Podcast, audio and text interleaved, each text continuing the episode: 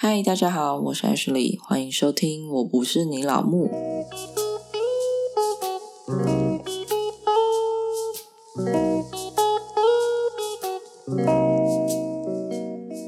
这集上线的时候刚好是31号，不知道大家跨年有没有想去哪里？因为我个人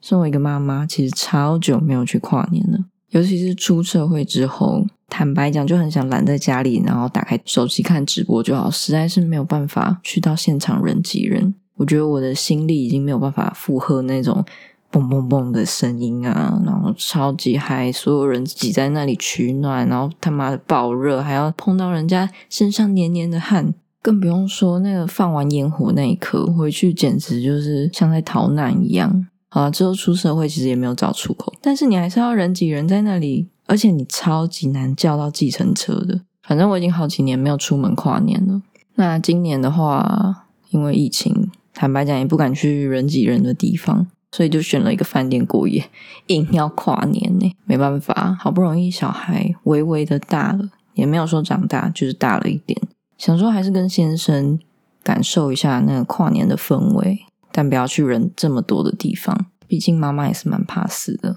好，这是闲聊啦。那大家跨年有没有去哪里？可以来 IG 跟我分享一下。好，那我们今天要讲的是产检费用。哇哦，有没有直接进入主题啊？超棒的！因为呢，我朋友最近刚好怀孕，然后她整个超级紧张。因为我之前有说过，我算是我们朋友圈里面比较早怀孕的人。她整个爆紧张的拿着一张卫教单，然后跟我说：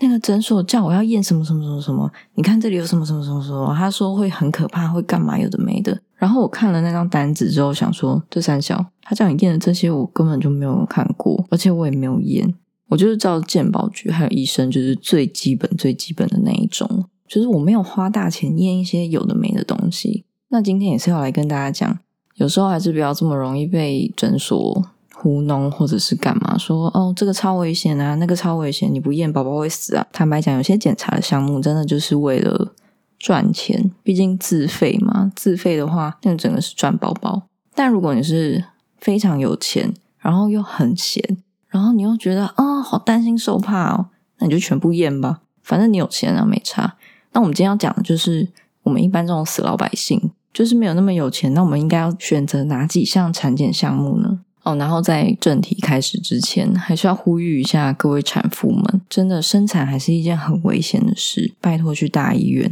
它不是跟你一样小感冒可以分级分流的好吗？它是一件大事欸。而且坦白讲，产妇最好在同一间医院做产检跟生产，要么你觉得你跟那个医生不对盘，你就可能前期前3个月的时候换，然后换到一个你觉得很对盘的医生，很谈得来的医生。不然就是你到中后期的时候，甚至到准备要生产的时候，不要再换医院。因为这真的是我觉得不是很好的一件事，就是你换完医生，然后换到最后一刻，然后他要生了，他坦白讲也没有那么多时间去看你的病历啦，所以也不知道你前面到底产检有怎样啊，或者是有什么不舒服啊，或者是有什么问题啊。因为他只会看到，除非你有哪几项验不过，大概就这样子而已，或者是之前的医生有开什么药给你啊。但是详细的状况最好还是跟同一个医生比较好。而且我觉得啦，就是你跟一个医生这样子几个月下来也会比较有默契啊，是不是？不要一直换嘛。然后再来我想讲的就是，真的要去大医院的另外一个原因是，大医院一定会有麻醉科的医生在场。如果你是想要打无痛，或者是你是要剖腹产的人，一定要用到麻醉吧，所以你一定要找一个有麻醉科医师在场的医院，记得是医师。麻醉师、麻醉护理师那都是好小的，好不好？麻醉其实还是一件蛮危险的事，它就是有风险啊，就是谁知道你会不会过敏，谁知道你会不会麻醉高热什么哇哥马上就死掉。不知道大家麻醉风暴有没有看过，就有一集他就有一个人好像就是打了麻醉之后，然后产生什么恶性高热还是什么的，然后就超快就挂掉了。所以麻醉真的很重要，再加上大医院才有急救团队可以救你，就算你真的在产台上出了什么问题，他们也会有专业的团队来解决这件事。毕竟有一些妇产科它只是诊所，它没有办法处理这种很危险很急迫的事情，最后还是要后送医院或是干嘛的。那这样的情况下，你就延误了治疗的黄金时间，所以还是找大医院。真的不要担心说什么我怕浪费医疗资源啦，真的拜托不要。尤其现在少子化，应该大家很愿意收产妇吧，我也不知道了。那我们要说的是哪些产检是需要做的项目呢？第一次抓到胚胎大概就是6到8周的时候，然后医生会帮你看一下子宫有没有外孕啊或者其他问题，然后如果都没有事的话，医院就会给你妈妈手册，之后你就照着上面的时程然后报到就好了。产检其实有分为公费跟自费的部分，就是健保补助跟你要自己额外花钱。那公费总共有10次，其中会有3次的特殊检查。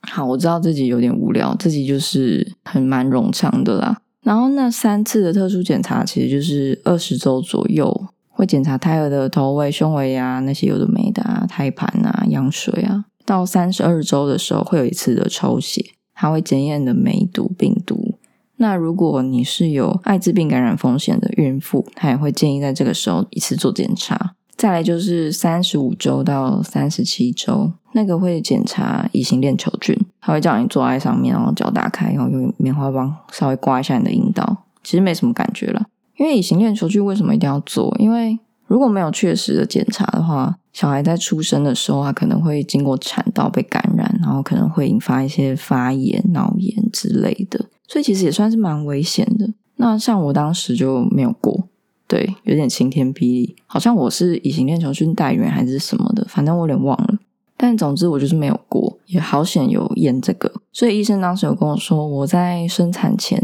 最好要提早到医院，然后要准备打抗生素。结果没想到我小孩来得太快了，就是这样咻不啾，然后就生下来了。好，也没有这么简单，但总而言之我抗生素还没打完，打到一半的时候我女儿就蹦出来了，所以她在医院的那3天，她手上也是挂了一根针要打抗生素，然后打满3天这样子。那也好险有提早发现，所以没有什么感染，都蛮安然无恙的。再来就是产检的频率，一般来说产检大概是1个月1次嘛，但它会随着到后面会越来越密集，像是你7个月就是大概28周的时候是1个月1次，29周到35周之后会2个礼拜1次，到第36周开始会每周1次，所以其实你真的会蛮常看到你的产检医生的，后面真的是每周来报道，已经开始有点就是半生半熟那种，就开始闲聊。好，那公费产检在检查什么东西呢？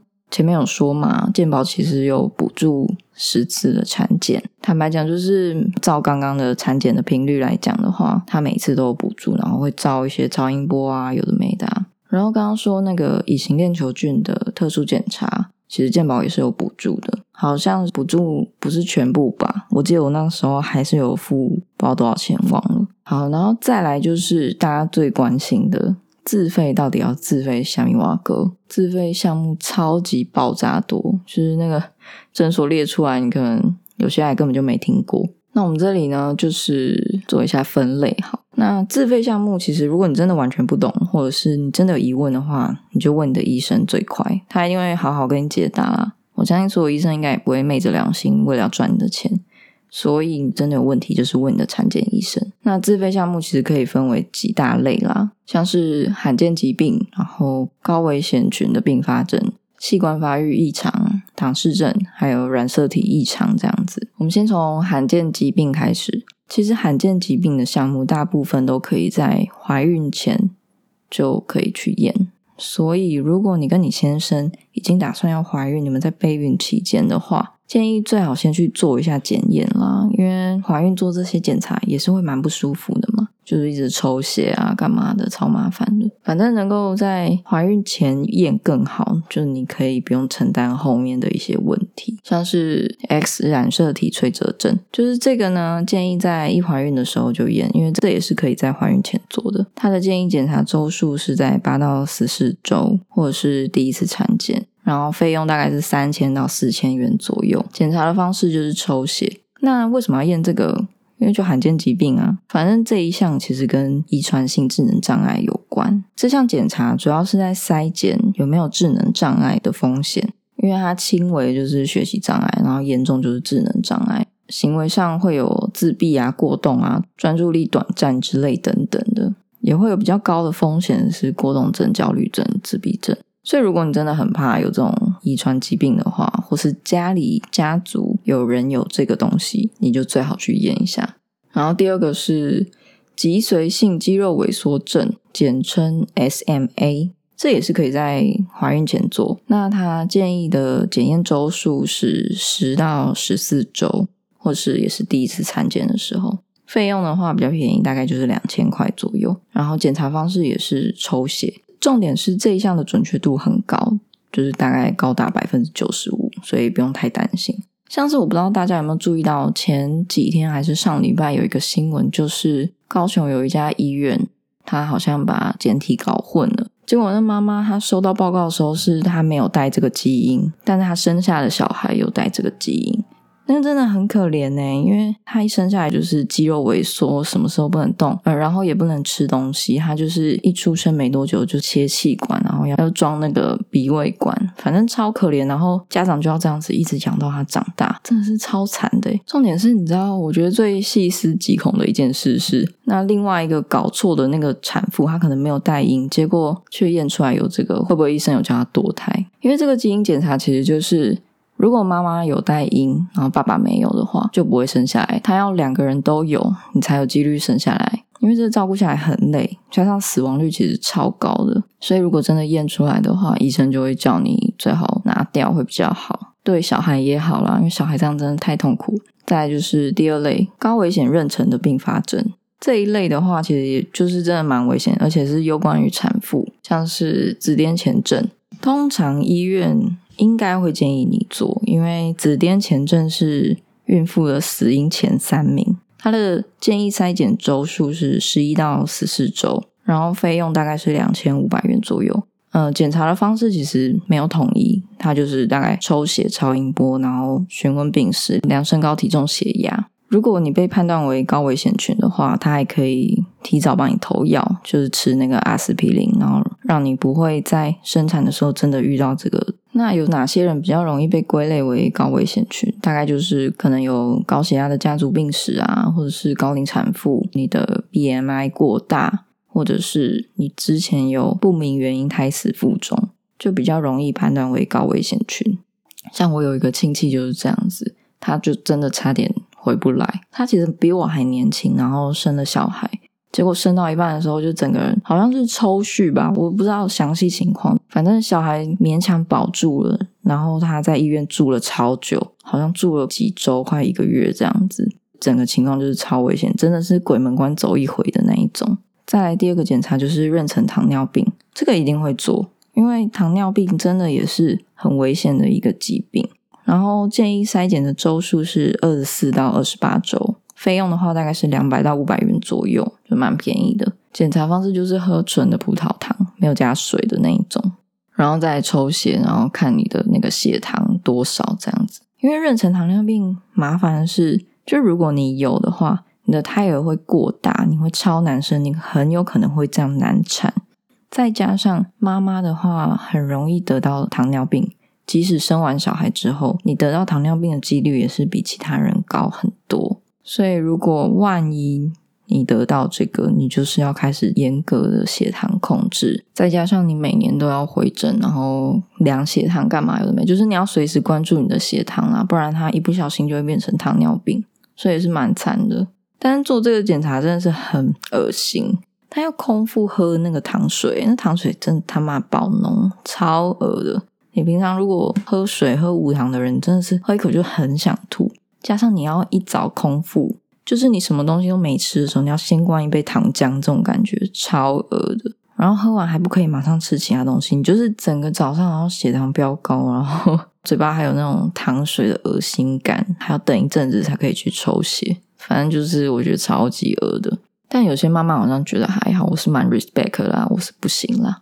然后再来第3类就是唐氏症，唐氏症这个也一定会验，因为大家都不想要生到有唐氏症的小孩嘛，可能怕他会被歧视啊，或者是他活得比较痛苦啊，爸妈照顾的也比较辛苦。那唐氏症它会有分第一孕期跟第二孕期，第一孕期就是大家说的初唐，第二孕期就是中唐。那第一孕期建议的检查周数是11到13周，费用大概是2000到3000，好像台北市民有补助吧，我不知道多少钱。检查方式其实就是用超音波照宝宝颈部的透明带厚度，加上抽血。那其实第一孕期跟第二孕期两个只要选择一个做就好了。第二孕期就是大概15到18周，然后费用是2000到3000，就是一样的费用啦。相对的第一孕期会比较准一点，所以你可以自己跟医生斟酌你要做第一还是第二孕期都可以。然后唐氏症我觉得有一点要厘清，唐氏症其实是染色体异常，不是遗传疾病。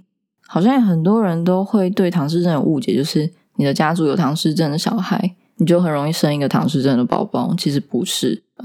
唐氏症是基因遗传啊，然后我家族有我就不敢生啊，怕怕的。没有，你就好好做检查就好了，那个准确度也是很高啦，不用太担心。再来第四类是染色体异常的疾病，那这里的自费检查就比较多，就会有绒毛膜采样，简称 CVS，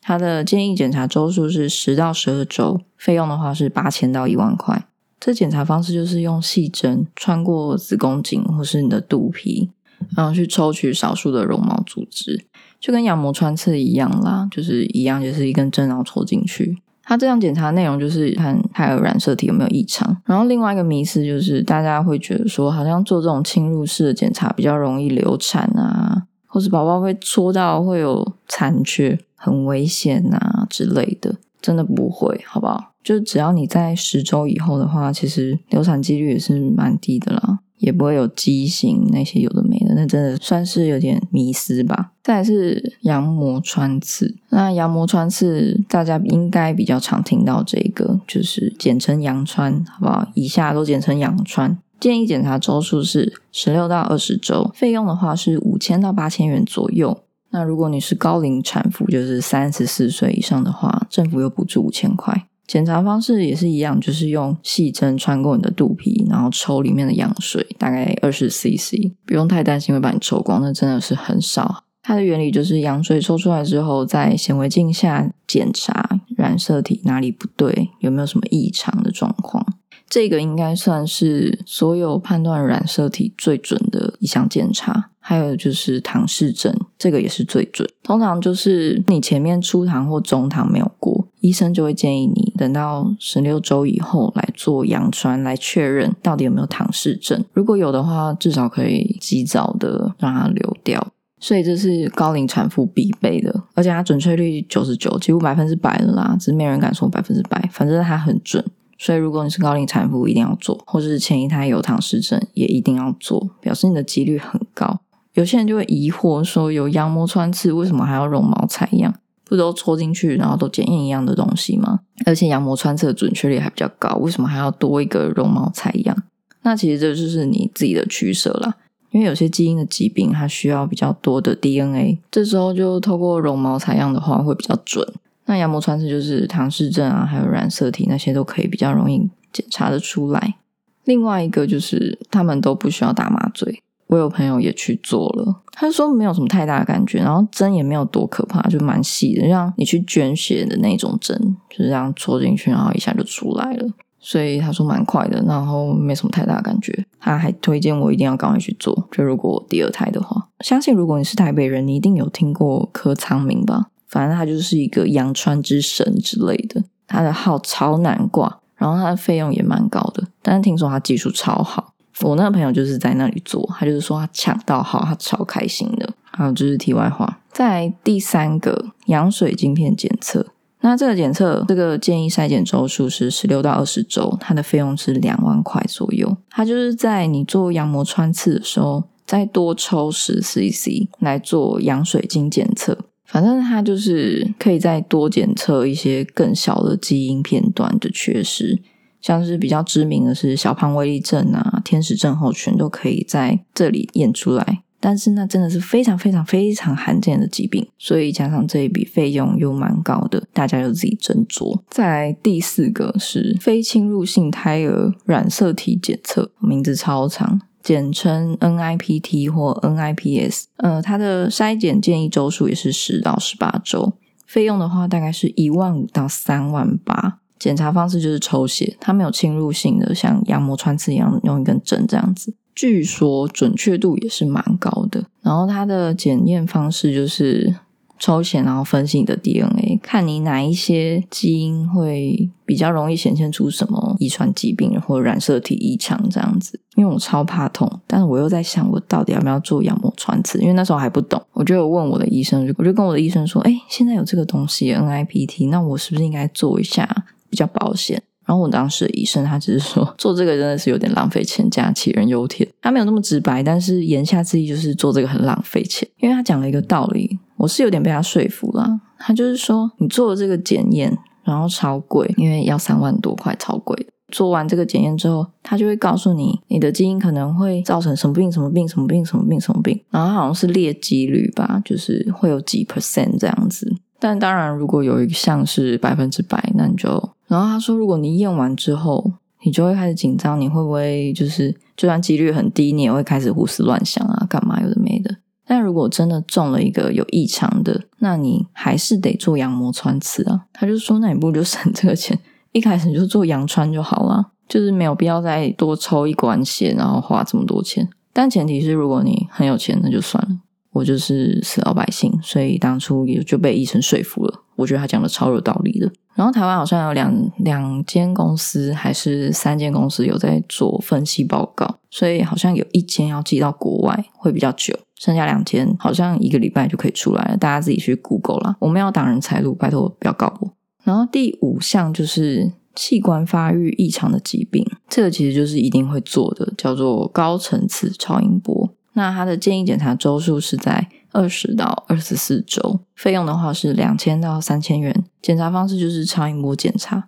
就医生会很仔细很仔细的量胎儿每一个关节，他的骨头，他的头围多少，然后怎么样，或是他有几个指头啊，关节有没有长在正确的地方啊，他的就是头围多大，屁股身体伸长多长这样子。因为这样才可以检查出来它有没有过大，或者是有没有一些什么其他问题，可能少一只指头，或者是它腿骨长度不正常啊。但当然这个缺点，因为它超音波嘛，它没有办法照到内脏啊、脑袋那些有的没的，它就是照身体的一些部分。但它可以看到一些比如说先天性的心脏病，或者你心脏有点钙化，就是长得好像不太一样这样，或者是肿瘤、胆道闭锁那一些，所以这是一定会做的检查。反正产检大概就是这样子啦，印象中这个大概就是最后检查了。如果没有什么异常的话，你就可以平平安安的等你的小孩到来。我记得总共好像11项吧，比较重要或者是比较常听到的。那我那个朋友他说的，他好像是什么什么虫，我有点忘了，就是你养猫养狗会有的那种寄生虫啊，可能会跑到你的下面然后感染你的胎儿之类的。我忘记他那个诊所怎么跟他讲的，反正我听了觉得我还真的没有听过。那这几项就是自费里面比较重要，如果你真的有财力的话你就全做也无所谓，毕竟遗传疾病啊、染色体唐氏症这些都非常的重大。然后备孕的人也可以听这一集，或是分享给你的老公，让他知道就是要做这么多产检，就是要花这么多钱。好，那我们今天就说到这里啦，如果喜欢今天的内容，欢迎追踪我的 IG 或是订阅我的频道。那我们就下次见，拜拜。